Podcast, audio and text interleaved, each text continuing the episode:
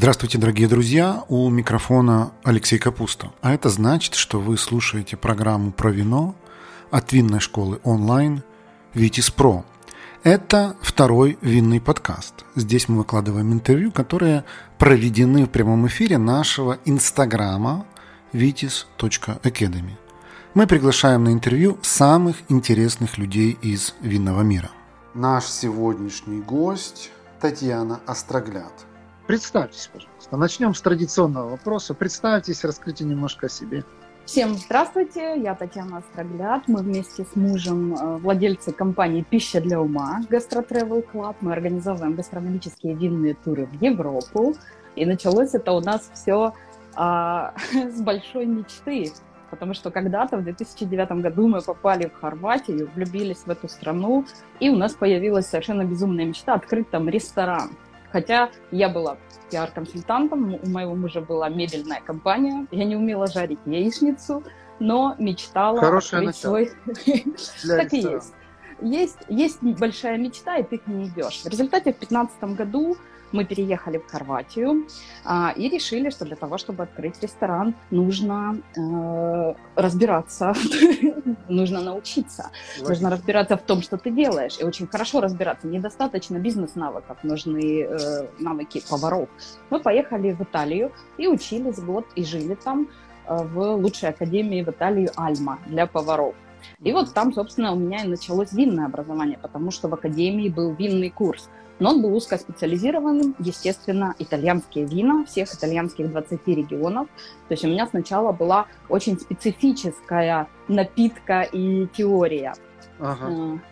Мы жили после этого в Апулии, работали в ресторане со звездой Мишлен, узнали уже на практике, какие итальянцы большие патриоты, что они пьют предпочтительно только свои вина, то есть... У меня очень долго не было практики, не было знакомства с винами Нового Света, допустим, или Грузии, или вот какими-то винами каких-то экзотических регионов. Потом мы вернулись в свою любимую Хорватию, открыли ресторан. Естественно, я познакомилась там глубоко с хорватскими винами.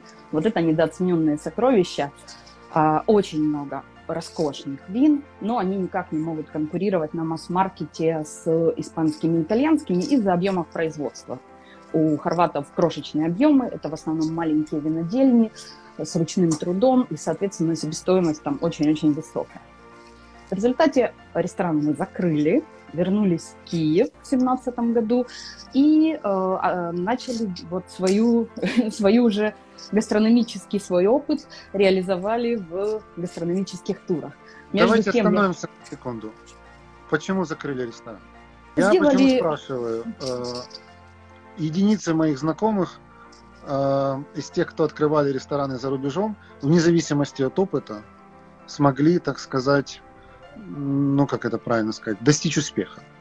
А примерно 90%, к сожалению, закрыли рестораны, при том, что среди тех людей, которые открывали их, были люди весьма и весьма грамотные в ресторанном деле. Вот как-то так вот не заладилось довести ресторан в Европе до успеха. И вы говорите, вы тоже закрыли. Расскажите вот об этом эпизоде. Мы сделали все базовые ошибки новичков, естественно, но самое главное, вот то, о чем вы говорите, почему многие иностранцы, экспаты, да, не достигают успеха в ресторанах в Европе, потому что мы не очень хорошо знаем публику, аудиторию. Вот мы, например, в Хорватии неправильно рассчитали емкость рынка. Загреб, столица Хорватии, очень ухоженный, красивый, симпатичный, благополучный город, прям очаровательный для жизни, но... хорваты живут скромно, от зарплаты до зарплаты, очень экономно, рассчитывают походы в ресторан в основном только по каким-то мероприятиям, по важным для себя датам. И емкость людей среднего и выше класса, которые могут ходить в рестораны довольно часто, а у нас был хороший ресторан, у нас в основном дипломатические представительства разных стран у нас обедали и проводили свои мероприятия. И мы не рассчитали количество людей, готовых ежедневно обеспечивать нам 60 посадок. Угу. Ну и плюс... Много потеряли? Угу. Мы, да, 200 тысяч. Нехило. Ну хорошо. Знаете, говорят так, что это не потеря, а это плата за опыт. Абсолютно. Мы купили опыт, это великолепный опыт. Мы выучили 2 новых языка, мы познакомились сотни виноделов, сыроваров в нескольких странах Европы. Мы окончили эту прекрасную академию. У нас появились знания, общение. У нас было ощущение, что мы перепрыгнули через 10 ступенек в своем внутреннем развитии. Из-за того, что поставили себе такую тяжелую задачу – открыть бизнес в другой стране, разобраться, получить документы. Это очень серьезный апгрейд твоих возможностей. Окей. И вы, значит, вернулись в Украину. Что было дальше? Мы вернулись в Украину вот с таким вот чудесным результатом и поняли, что вот эти все знания, они же никуда не денутся. Вот это и есть наш багаж, наши достоинства. Материальные вещи мы заработаем, как там говорят, деньги были, деньги будут. То есть ты уже умеешь, уже знаешь, как зарабатывать и как строить бизнес с нуля, когда больше ничего нет. Но эти знания, они добавляют тебе возможности, которых раньше просто не существовало. Мы соединили все эти знания в один круг и поняли, что это и есть вот гастрономические туры, потому что у нас есть много знакомств, много языков, много знаний. И плюс я очень люблю, я же пиар-консультант по первому образованию, соответственно, у меня опыт организации мероприятий там, от 10 человек до 400 человек, этот опыт у меня с 2005 года. То есть, конечно, а туры это же на самом деле не про вино и не про еду, это про детали, дьявол в деталях, про организационные вопросы. Извините, я не услышала. И, наверное, про эмоции. И однозначно. То есть, когда люди едут с нами в первый раз, они внимательно читают программу, что мы получим, что будет. Все остальные разы они уже просто пишут: Таня, да я знаю, что ты все сделаешь, мы едем получить эмоции, давай просто пиши куда и когда, чтобы мы время выбрали. Расскажите, как вы начинали? Вот первый тур, куда, откуда, почем, сложности, ошибки? Мы ко всему подходим, у нас есть такое смешное слово, со стервенением. То есть мы ничего не делаем просто так. И, соответственно, в конце 2017 года мы зарегистрировали компанию, решили, что будем это делать, сели в машину и на 40 дней поехали по выбранным 8 регионам. Вот от Хорватии до Португалии мы объехали 6 стран. В каждой стране я нашла предварительно гидов. Нашла те винодельни, сыроварни, рестораны, тех шеф-поваров, к которым мы пойдем в гости домой. Мы со всеми с ними встретились. С каждым гидом мы пообщались лично. То есть отобрала я, допустим, 15 гидов. В итоге мы остались работать с 8, потому что самое главное, подходим ли мы друг к другу как люди. По моральным принципам, по уровню интеллекта, по уровню... По контакту. Есть химия между людьми или нет? Потому что все должно быть по любви. Нельзя работать с теми, с кем тебе некомфортно общаться. И мы смотрели... Это было такое собеседование. И что дальше? После этого мы определились, назначили сразу 8 туров на 2018 год. Объявили их. У нас к тому времени было буквально 2000 подписчиков в Инстаграме, в Фейсбуке чуть больше, 5000. И сразу заполнили... половину групп до конца года. Это было невероятно. Регионов, да? Да, Португалия, Италия, конечно, много, так как это наша альма-матер, мы там чувствуем себя совсем как дома. Франция, Прованс, естественно, Турция, Стамбул и несколько Италий, то есть Тоскана, Апулия, Озерогарда. То, в чем мы специалисты. Какой был первый вот из этих 8? Куда? Лиссабон. Самый первый был Лиссабон. Хорошо. Расскажите вот саму конструкцию, то есть что входит в тур, как вот вы это все сконструировали, преподнесли публике? Наша особенность в том, что у нас туры, дурацкое слово, как его так сказать, all-inclusive, да, то есть ты платишь один раз, платишь много, а потом дальше ты не достаешь кошелек во время программы, не беспокоишься. У тебя нет ощущения того, а сколько здесь платить, 20 или 200, а куда это меня завезли, а что, мне здесь снова надо платить. То есть все, дальше ты получаешь удовольствие. Наша публика... Какая удовольствие у вас было вот тогда в этот первый тур в Португалии? Начинали с 1400 евро за 5 дней. Сейчас, естественно, цифры растут, потому что, опять же, после ковида очень многие отели, винодельни... Гостиница, переезды, все, да? Да, все внутри, то есть наша программа начинает... без перелета, потому что у нас с первой группы начались 5, 6, 7 стран участники. То есть мы сразу стали международными. У нас бывает Нью-Йорк, Баку, Вильнюс, Амстердам, Киев. Ну да, понятно, понятно. Ну окей, ну то есть цена понятна. Что входило вот в эти там условные 1400, мы понимаем, что это 1400. Какой это год был, вы говорите? 18-й год. 18-й, ну 4 года назад там цены на все были другие, но тем не менее какую-то цифру мы зафиксировали. Что туда входило? Туда входила вся программа встречи в аэропорту до провода в аэропорту. Кроме ужинов. Вот так сильно загоняю вас в детали, потому что у нас среди зрителей есть достаточно большая аудитория тех людей, которые так или иначе думают о неком своем похожем бизнесе, потому что многие живут в разных странах мира. То есть сейчас у нас примерно, ну, наверное, больше 50% людей, которые подписаны на этот аккаунт, они живут в Европе. И, в общем-то, для многих из них вот сделать некий свой винный, там, не знаю, винный бизнес, винный туристический бизнес, это очень интересная тема. Поэтому я вот у вас буду много спрашивать про детали, если вы, конечно, не возражаете. Итого, что туда входило в этот тур в Португалию?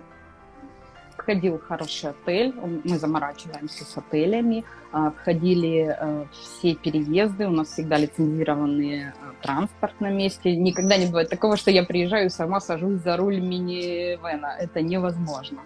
У нас всегда есть на месте гид, который нас встречает. Опять же, не еду я или кто-то из наших тур-лидеров, не едет сам в надежде на свои какие-то слабые знания. Всегда есть человек, который инсайдер изнутри.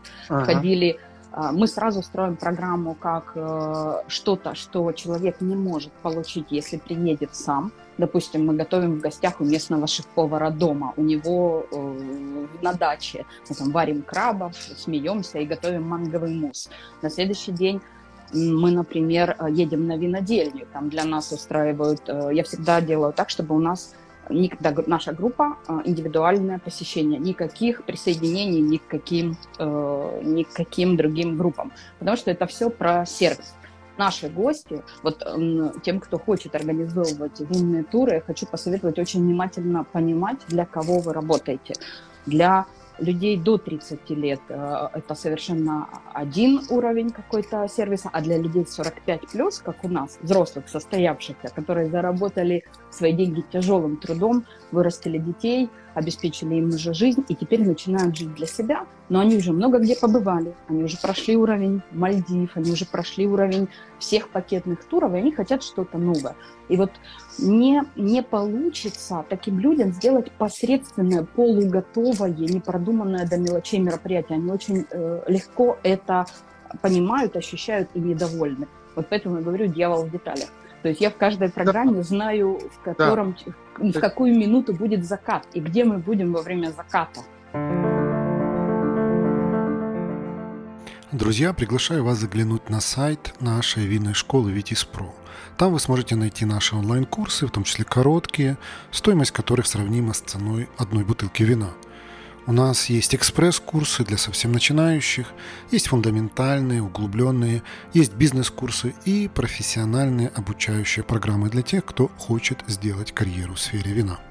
Нашу страницу найти очень легко. Ее адрес vitis.academy.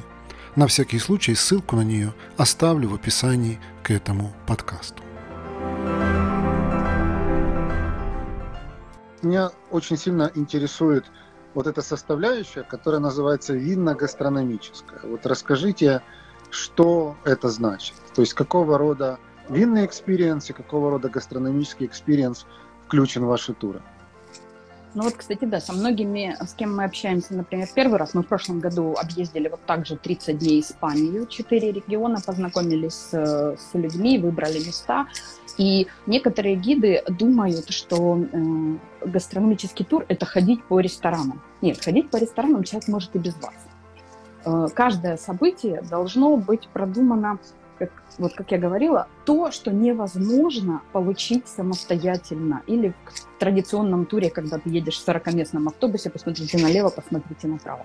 То есть готовка у шефа дома или посещение рынка с большого самого в Сетубале под Лиссабоном с выбором рыбы, с пояснениями, это что, это как готовить, что с этим делать. Дальше, на следующий день, если мы и берем какой-то ресторан, то это очень-очень место для своих, где выходит к нам лично хозяин, где мы знакомим с шеф-поваром, где мы общаемся. У нас очень-очень важно общение с местными людьми, чтобы после тура ты не пытался вспомнить 12 дорических колонн 4 века до нашей эры. Это невозможно, эти цифры никому не нужны. А чтобы ты говорил, а ты помнишь, как мы у Джона вот то-то, а как мы готовили с Франческо, боже, как было классно. Или какой смешной Марко в Тоскане, с которым мы на трюфельную охоту ходим. Чтобы оставались вот такие эмоции. Я хочу рассказать анекдот, если позволите. Но это на самом деле не анекдот, а это из моей жизни, так сказать, быль. Мы были в регионе Кава, в Каталонии, и у нас была дегустация. Дегустация местных хороших, так сказать, кав. Не знаю, можно так по-русски говорить кав или нет. Ну, короче, образцов испанской кавы. И это был очень хороший ресторан, и очень хорошая дегустация. Мы очень много продегустировали. И ресторан был такой очень авторской кухни. На следующее утро наш, так сказать, лидер группы спросил у нас. Группа была примерно человек 15. Ну, примерно, плюс-минус. На следующее утро он у нас спросил, говорит, люди, вспомните, пожалуйста, хоть одно блюдо. Вернее, он сначала так сказал. Вспомните, чем нас вчера угощали с точки зрения еды. Все так задумались, почесали репу, никто ничего не сказал. Тогда он говорит, слушайте, вспомните хоть одно блюдо, которым нас вчера вечером на ужине угощали. И представляете, из примерно 15-16 человек после дегустации, включая меня, я, так сказать, сразу признаюсь абсолютно честно, включая меня, ни один человек, ни одно блюдо не вспомнил.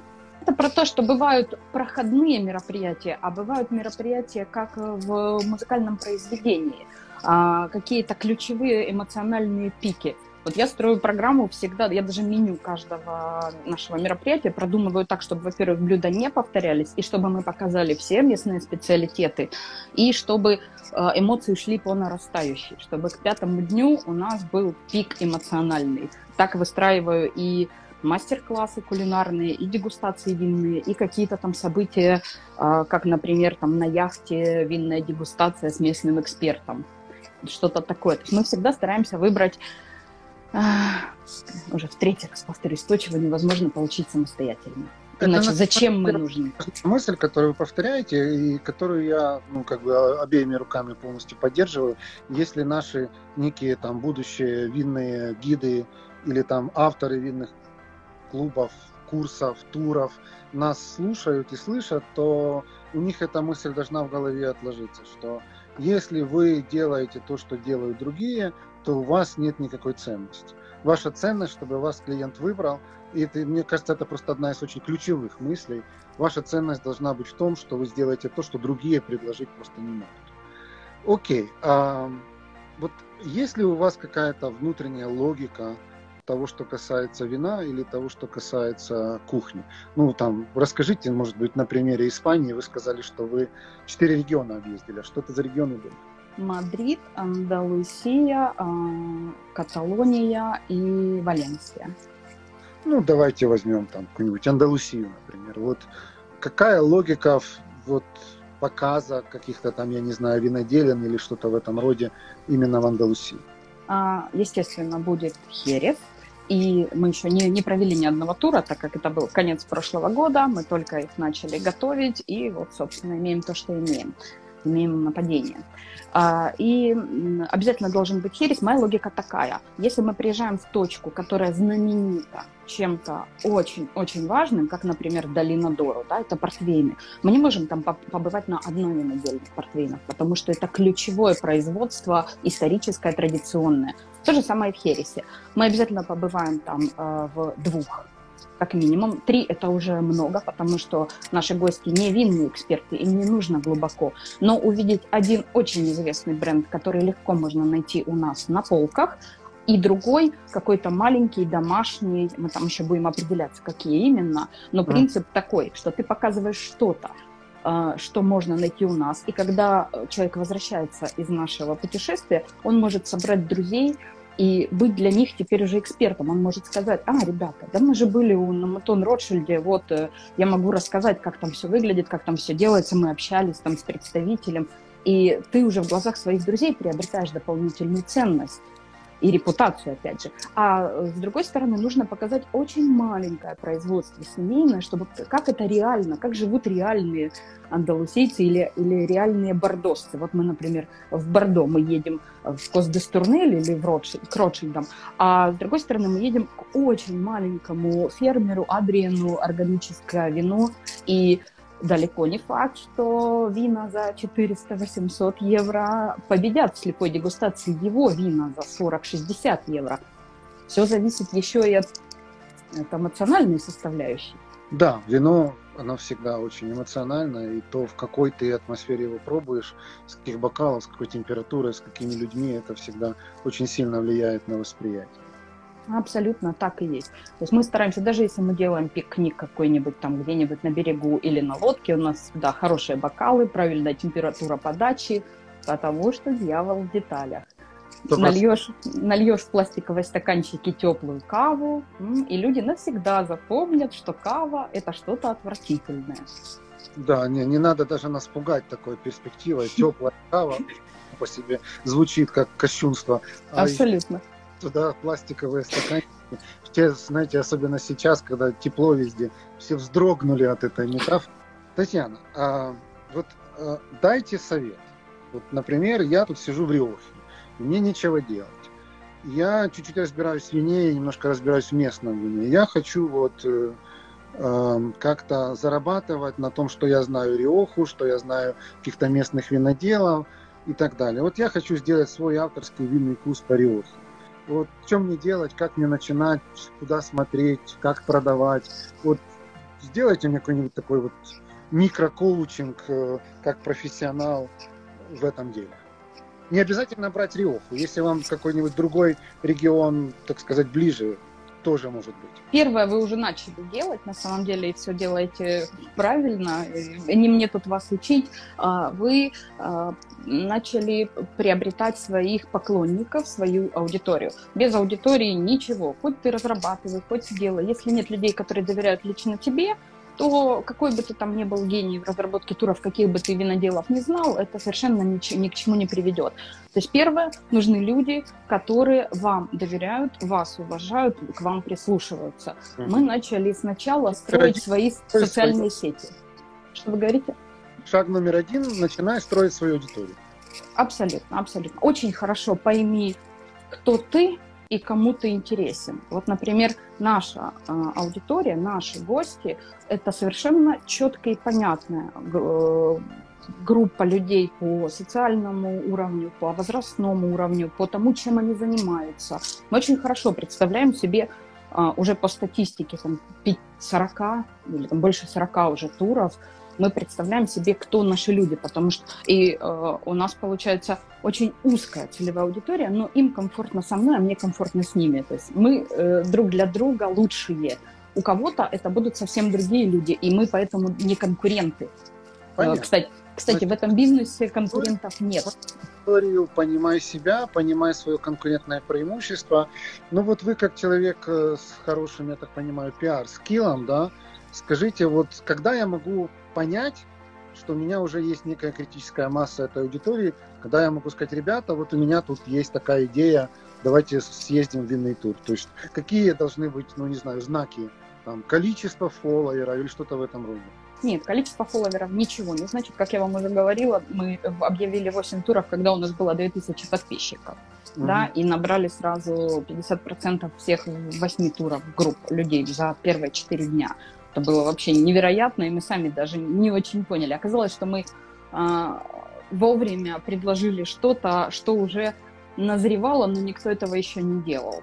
То есть понятно, что есть везение, да, вам может просто не повезти, вы объявите. Ну, естественно, действие порождает действие. То есть сделайте и объявите, и посмотрите, придет ли кто-то к вам. Может быть, в первый раз никто не придет. Это бизнес, надо рисковать. То есть мы оплачиваем заранее отели, мы оплачиваем заранее очень большое количество услуг, людей, перевозчиков. Мы бронируем лучшие места заранее. Там мы в школе, например, в Лионе платим за полгода в школе Бакюза наперед, потому что мы должны попасть в этот день, в это время. И это наша ответственность, это наш риск. Многие люди не любят, естественно, рисковать, а вдруг не наберу группу, а деньги уже заплатил. Но и в результате что получается? Если группа набралась, то в последний день бегаешь в какой-то посредственный отель, какой можешь, какие-то винодельни, какие хотела, какие доступны на это время. Ну, то есть получается очень низкого качества события. Да. Тут, конечно, риски не маленькие. Говоря о цифрах, какая группа для вас является идеальной по количеству? 14 человек. 14. Наш формат – это 14 человек, когда людям комфортно. Это все еще маленькое объединение, но при этом люди могут найти друг себе людей по душе, общаться. И для нас это по рентабельности хорошо. И плюс, когда есть я или другой наш турлидер и гид принимающий, то два человека, которые вместе с группой сопровождающие, да, и создающие атмосферу. Вот этого достаточно. Два человека на 14 гостей. Друзья, наши подкасты «Винные истории» и второй винный подкаст медленно, но верно становятся лидерами в своей нише по количеству прослушиваний. Нас слушают настоящие любители вина, а значит, у нас можно купить рекламу. Запросите наш медиакит по ссылке в описании к этому подкасту, и вы удивитесь, насколько доступной и результативной может быть реклама в подкастах.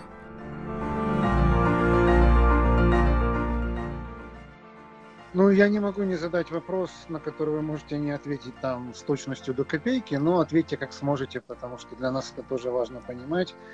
Какой возможен заработок на туре с группой 14 человек? Под заработком я имею в виду чистую прибыль, которую, ну, там некий владелец может положить себе в карман. Ну, давайте я пропущу этот вопрос, потому что это как раз и есть то, что составляет, собственно, интеллектуальную собственность. Мы долго шли к этой модели, чтобы ее выстроить так, чтобы рентабельность была. Ну, можно ответить в плане типа, вот если вот столько, это совсем плохо, а если бы вот столько, то это совсем хорошо. Вот так вы можете ответить? Очень зависит, depends. Вот сейчас мы, например, везем первый во время войны тур в Тоскану. Он будет очень маленьким и компактным. Будет буквально 7 человек. Ну, естественно, да, такое время.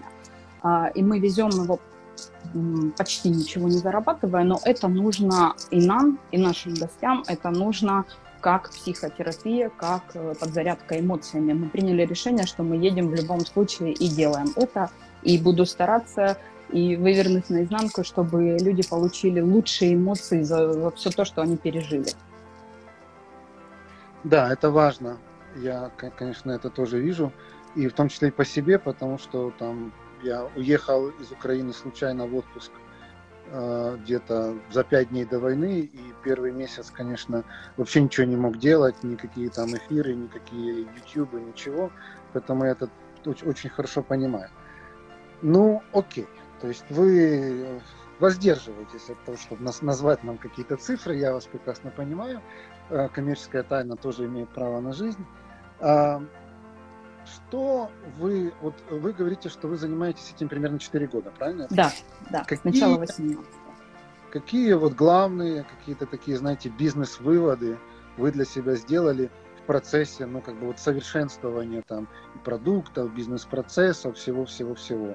Вот, грубо говоря, мои главные уроки моего собственного туристического бизнеса за 4 года, там, топ-5. Полноценными их не назовешь, потому что ковид, да, который сначала разрушил нам на год, может быть, даже на полтора разрушил все планы, а потом война, так что полноценных лет у нас было, может быть, 2,5, да, 18-19 и совсем немного начала 20-го. Затем насмеши Бога, покажи ему свои планы. Да, мы разработали серьезный стратегический план в январе 2020 года. Это была такая серьезная сессия с проработкой масштабирования. Вот все так классно, идеально написали, и вот случился в марте ковид. Поэтому гибкость, гибкость, гибкость. То, чему мы научились, спасибо ковиду в кавычках, но это полезный опыт, мы научились минимизировать риски, чего у нас раньше не было. Мы очень отважно брали на себя денежные обязательства, потому что мне казалось, что да, я отвечаю перед партнерами, и я шла на переговоры с такой позиции, что да, вот как выставляет там отель что-то, ну да, логично, или там наш гид там говорит, вот сюда пойдем, и здесь вот классно, но это стоит столько. И я брала эти суммы для себя как константу.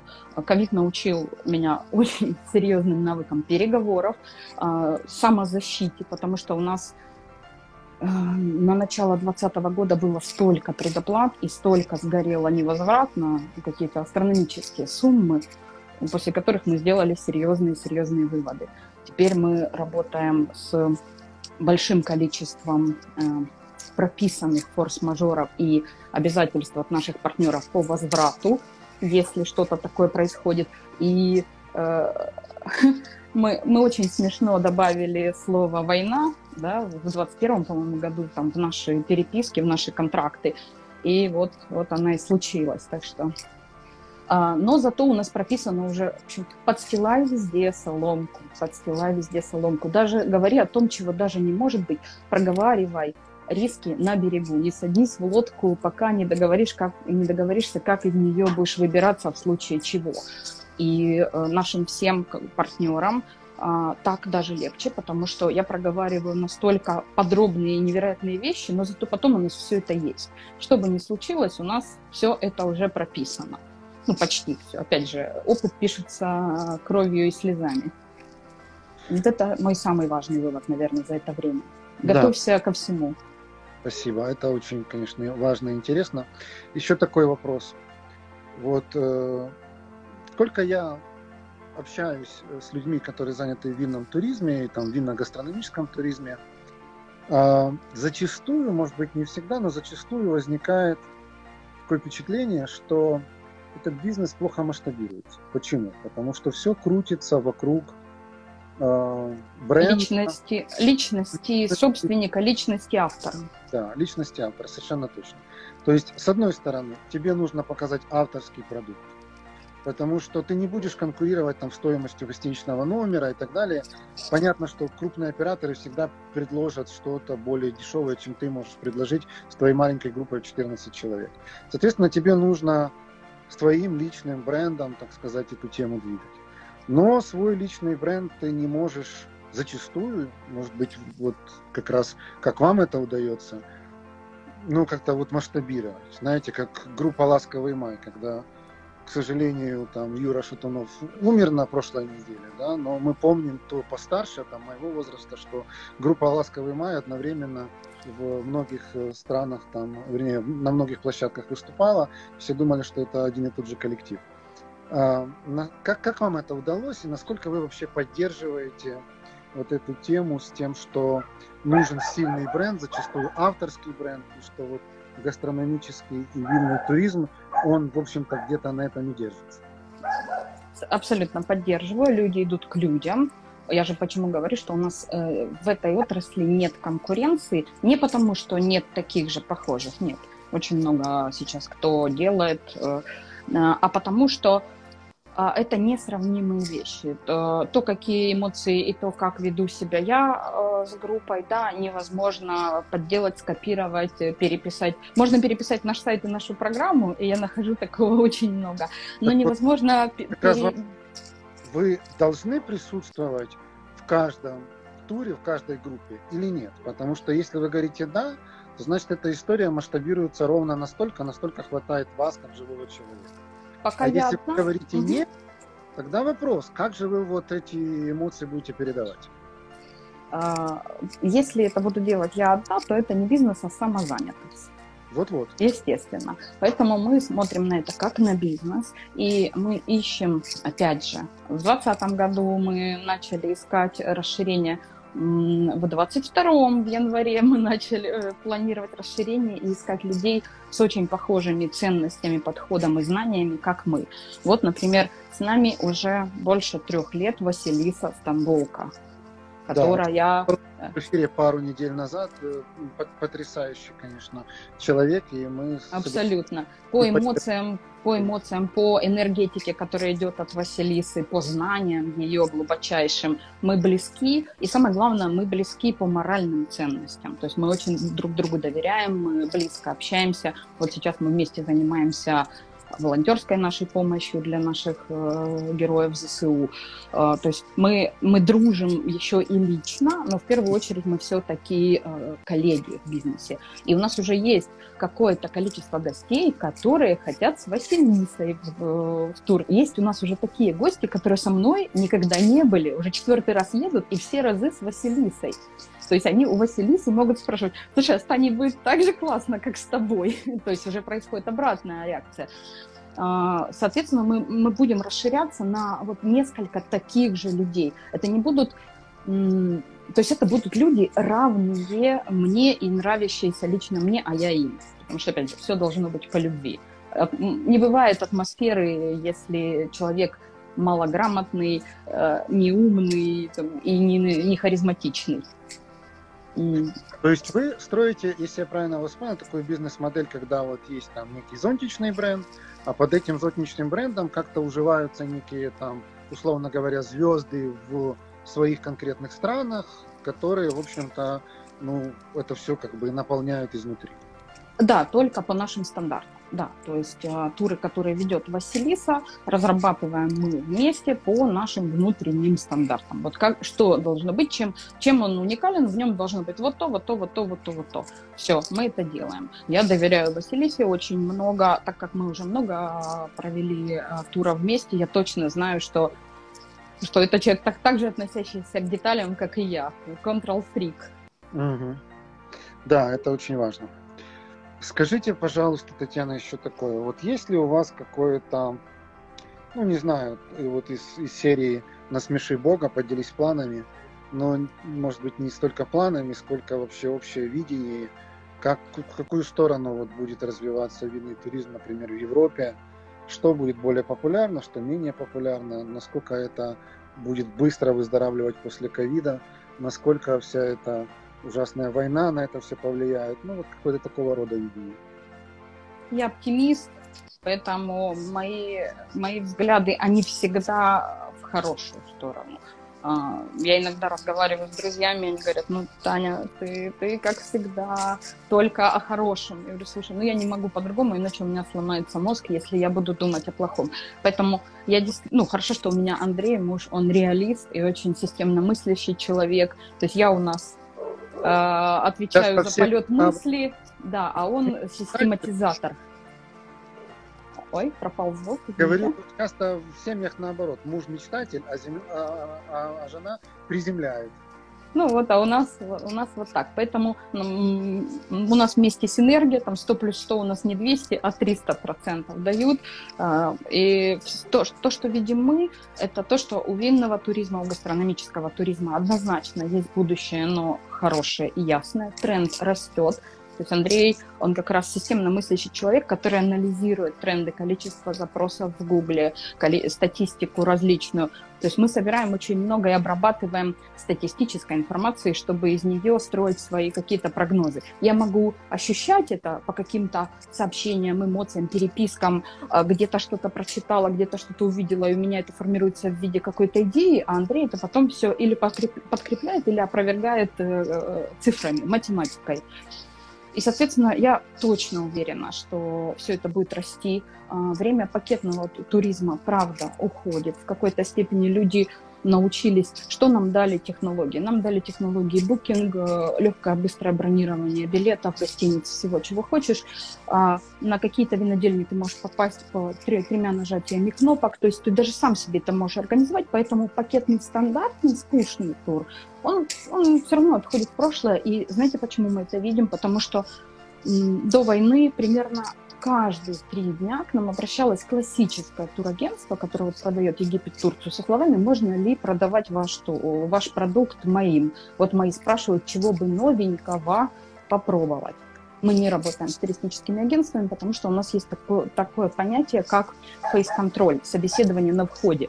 У нас клуб и далеко не каждый гость, который хочет поехать и готов заплатить деньги, далеко не каждый с нами едет. То есть у нас есть даже понятие фильтры, извините, есть такое грубое слово, фильтр мудаков. То есть то есть те люди, которые ездили в группе по 5 дней по чужим странам, они прекрасно понимают, что если у тебя, как вы правильно сказали, есть мудак в автобусе, то он будет очень сильно портить все эти 5 дней. Отравлять. Абсолютно. Поэтому я вас в этом смысле очень понимаю. Мы, опять же, опыт пишется ошибками и кровью. То есть у нас есть примерно 14 человек на так называемой доске почета.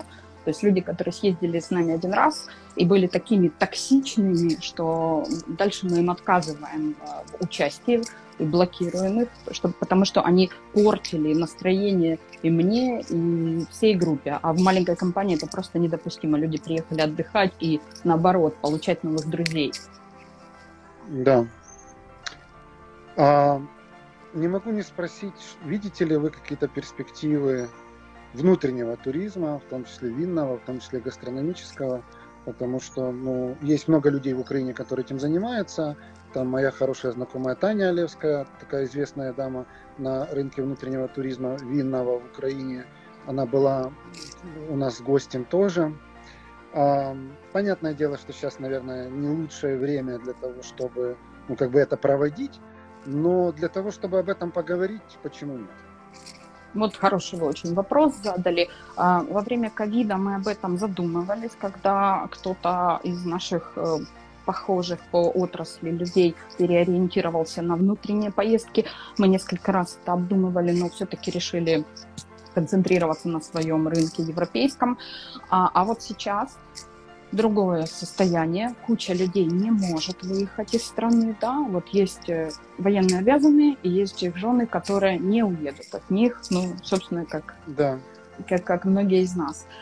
И это сознательное решение, а психика не стальная. То есть жить нужно, работать нужно. Опять же, нам надо платить всем налоги, нам надо откуда-то брать силы, встать утром и пойти работать, чтобы было откуда вечером переслать на маскировочные сетки денег. Да? Угу. Соответственно, очень много людей сейчас пошли запросы от наших постоянных гостей. Таня, мы же не можем никуда поехать, давай что-то делать внутри. И я это слышу, я сама это чувствую. Опять же, я всегда все делаю то, что чувствую сама лично. И вот я почувствовала, что нам нужны эти встречи, обняться, поговорить, получить какие-то хорошие эмоции. Мы точно начнем винный туризм внутренний. И, кстати, я сейчас выбираю каких-то классных украинских виноделов. Если нас сейчас кто-то смотрит, пожалуйста. Да, если вы нас смотрите, то напишите. Обращайтесь, пожалуйста. Ваши предложения. Я с большим удовольствием. Всем нужны. Опять же, очень мало наших гостей реально знают и знакомы с хорошими украинскими винами. А они есть. Время идет, если там 5-7 лет назад я скептически, честно, была настроена, и многие, кто там меня слышал 7 лет назад, слышали, что я так, там, не могут 9 женщин за месяц выносить ребенка. То есть просто нужно время. Так вот, это время прошло, и у нас появились классные виноделы, которые по достоинству занимают какие-то там первые места, там, Бейхуш, да, и так далее. Да, и, соответственно, да. Мы действительно хочу познакомить наших постоянных гостей, хочу познакомить с этими виноделами, опять же, обняться, познакомиться и поддержать друг друга. Вот в этот четверг мы, кстати, делаем первое офлайн-мероприятие в Киеве. Мы проводим лекцию «Как выбирать оливковое масло?». Казалось бы, вот такой банальный вопрос, однако почти никто не знает основных правил и лайфхаков, и поэтому покупают очень часто за дурные деньги совершенно какой-нибудь негодный продукт. И это будет происходить в формате встречи клуба. То есть там около 20 человек придут и будут общаться. То есть польза, общение и обмен энергией, потому что нам нужно где-то брать хорошие эмоции. У нас очень много плохого вокруг. Да, это очень классно. Я вот хочу вставить свои, опять же, 5 копеек рекламы и сказать, что в нашей школе есть курс, который называется «Украинское вино». Этот курс сделан на украинском языке. Отлично. Стоит он, я не помню, какие-то копейки, типа там $20 от силы. И он достаточно фундаментальный, там 9 уроков. Соответственно, все, что нужно знать про украинское вино, начиная от истории, географии, классификации, сортов винограда, автохтонов, неавтохтонов, обзоры всех виноделин, всех линеек, всех вин главных, там, со всеми наградами и так далее, все это есть, поэтому, если кому-то это интересно, то обращайтесь. И я вот здесь тоже хочу забросить мысль, да, но я думаю, что вы и так это понимаете не хуже меня, но просто сказать, что вот эта тема с внутренними поездками, она ведь должна восприниматься, опять же, свою суперсубъективную, ну, как бы мысль высказываю, она должна восприниматься не как нечто вынужденное, что вот людей не пускают за границу, так мы покажем, что у нас есть. Она должна восприниматься как некий шанс действительно понять, что у нас есть. Потому что те винодельни, которые вы назвали, и те десятки, которых вы не назвали, они зачастую делают достаточно интересный продукт, после знакомства с которым у тебя возникает впечатление просто вау. И типа, что у нас, а я этого не знал, блин, как это круто. Я думаю, что это интересная тема. Абсолютно с вами согласна. Это как то же самое с украинским языком. Вот путинские убийцы сделали то, к чему мы бы, вот украинцы Центральной и Восточной Европы, то, к чему бы мы шли много лет. Мы заговорили сами по любви на своем родном красивом украинском языке, Таня, чего раньше не было. Вот сказать тоже про рестораны, да, то есть ведь не секрет, что в Украине очень продвинутые рестораторы, поэтому вот эта тема с винно-кулинарными штуками, да, вполне может быть достаточно винно и достаточно кулинарно. Абсолютно, абсолютно. И более того, у нас гораздо более высокий уровень сервиса, чем в Европе, потому что культура другая, и потребитель более требовательный. У нас очень много друзей-рестораторов близких, поэтому мы знаем эту тему изнутри, есть что показать. Наши повара гениальные, у нас продукты классные. То есть да, мы будем по любви это делать. Здесь в Риохе, в одном городке, с очень-очень смешным для славянского уха названием «Нахера». Если переставить ударение, то будет еще более смешным, да. Но город Нахера здесь в Риохе, он очень таким важным считается с точки зрения там культурного, архитектурного наследия и так далее. Вот мы зашли в ресторан, там забронировали столик заблаговременно, прочее. Посидели, поели, все было, в общем-то, ничего, но мы в конце концов пришли к выводу, что если бы ресторан такого уровня был в Киеве, туда бы просто никто не зашел бы даже. Не то, чтобы столики не бронировали, не то, чтобы очереди не стояли.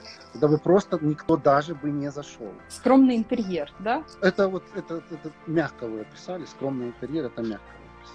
То есть с точки зрения там кухни, это была там традиционная риоханская кухня. Особо к ней придираться особо нет смысла. Она такая, в хорошем смысле этого слова, народная. Но по интерьеру это слово скромное, это то, что только, самое мягкое слово, которое только можно описать. Поэтому я, конечно, думаю, что вот эта тема внутренняя, она тоже имеет право на жизнь. Особенно вот в таком клубном выражении, как вы рассказываете, когда люди собираются, грубо говоря, одним и тем же каким-то кругом, да, и им просто кайфово друг с другом постигать какие-то новые, знания, эмоции и так далее.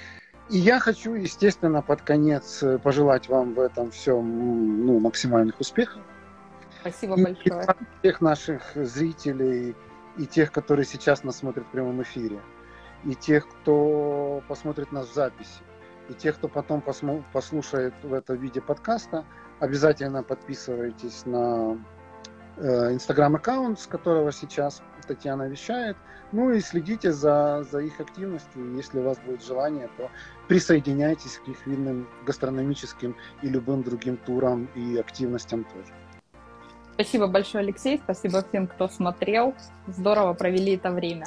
Было очень интересно. Успехов. До свидания. Спасибо. До свидания. Вы слушали второй винный подкаст от винной школы онлайн «Витис Про». Давайте дружить в соцсетях.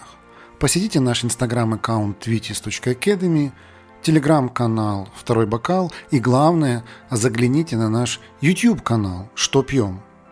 Ну, а если у вас возник вопрос, а почему этот подкаст называется «Второй винный?», то я рекомендую вам найти наш первый винный подкаст, он называется винные истории и посвящен истории вина как части нашей с вами цивилизации.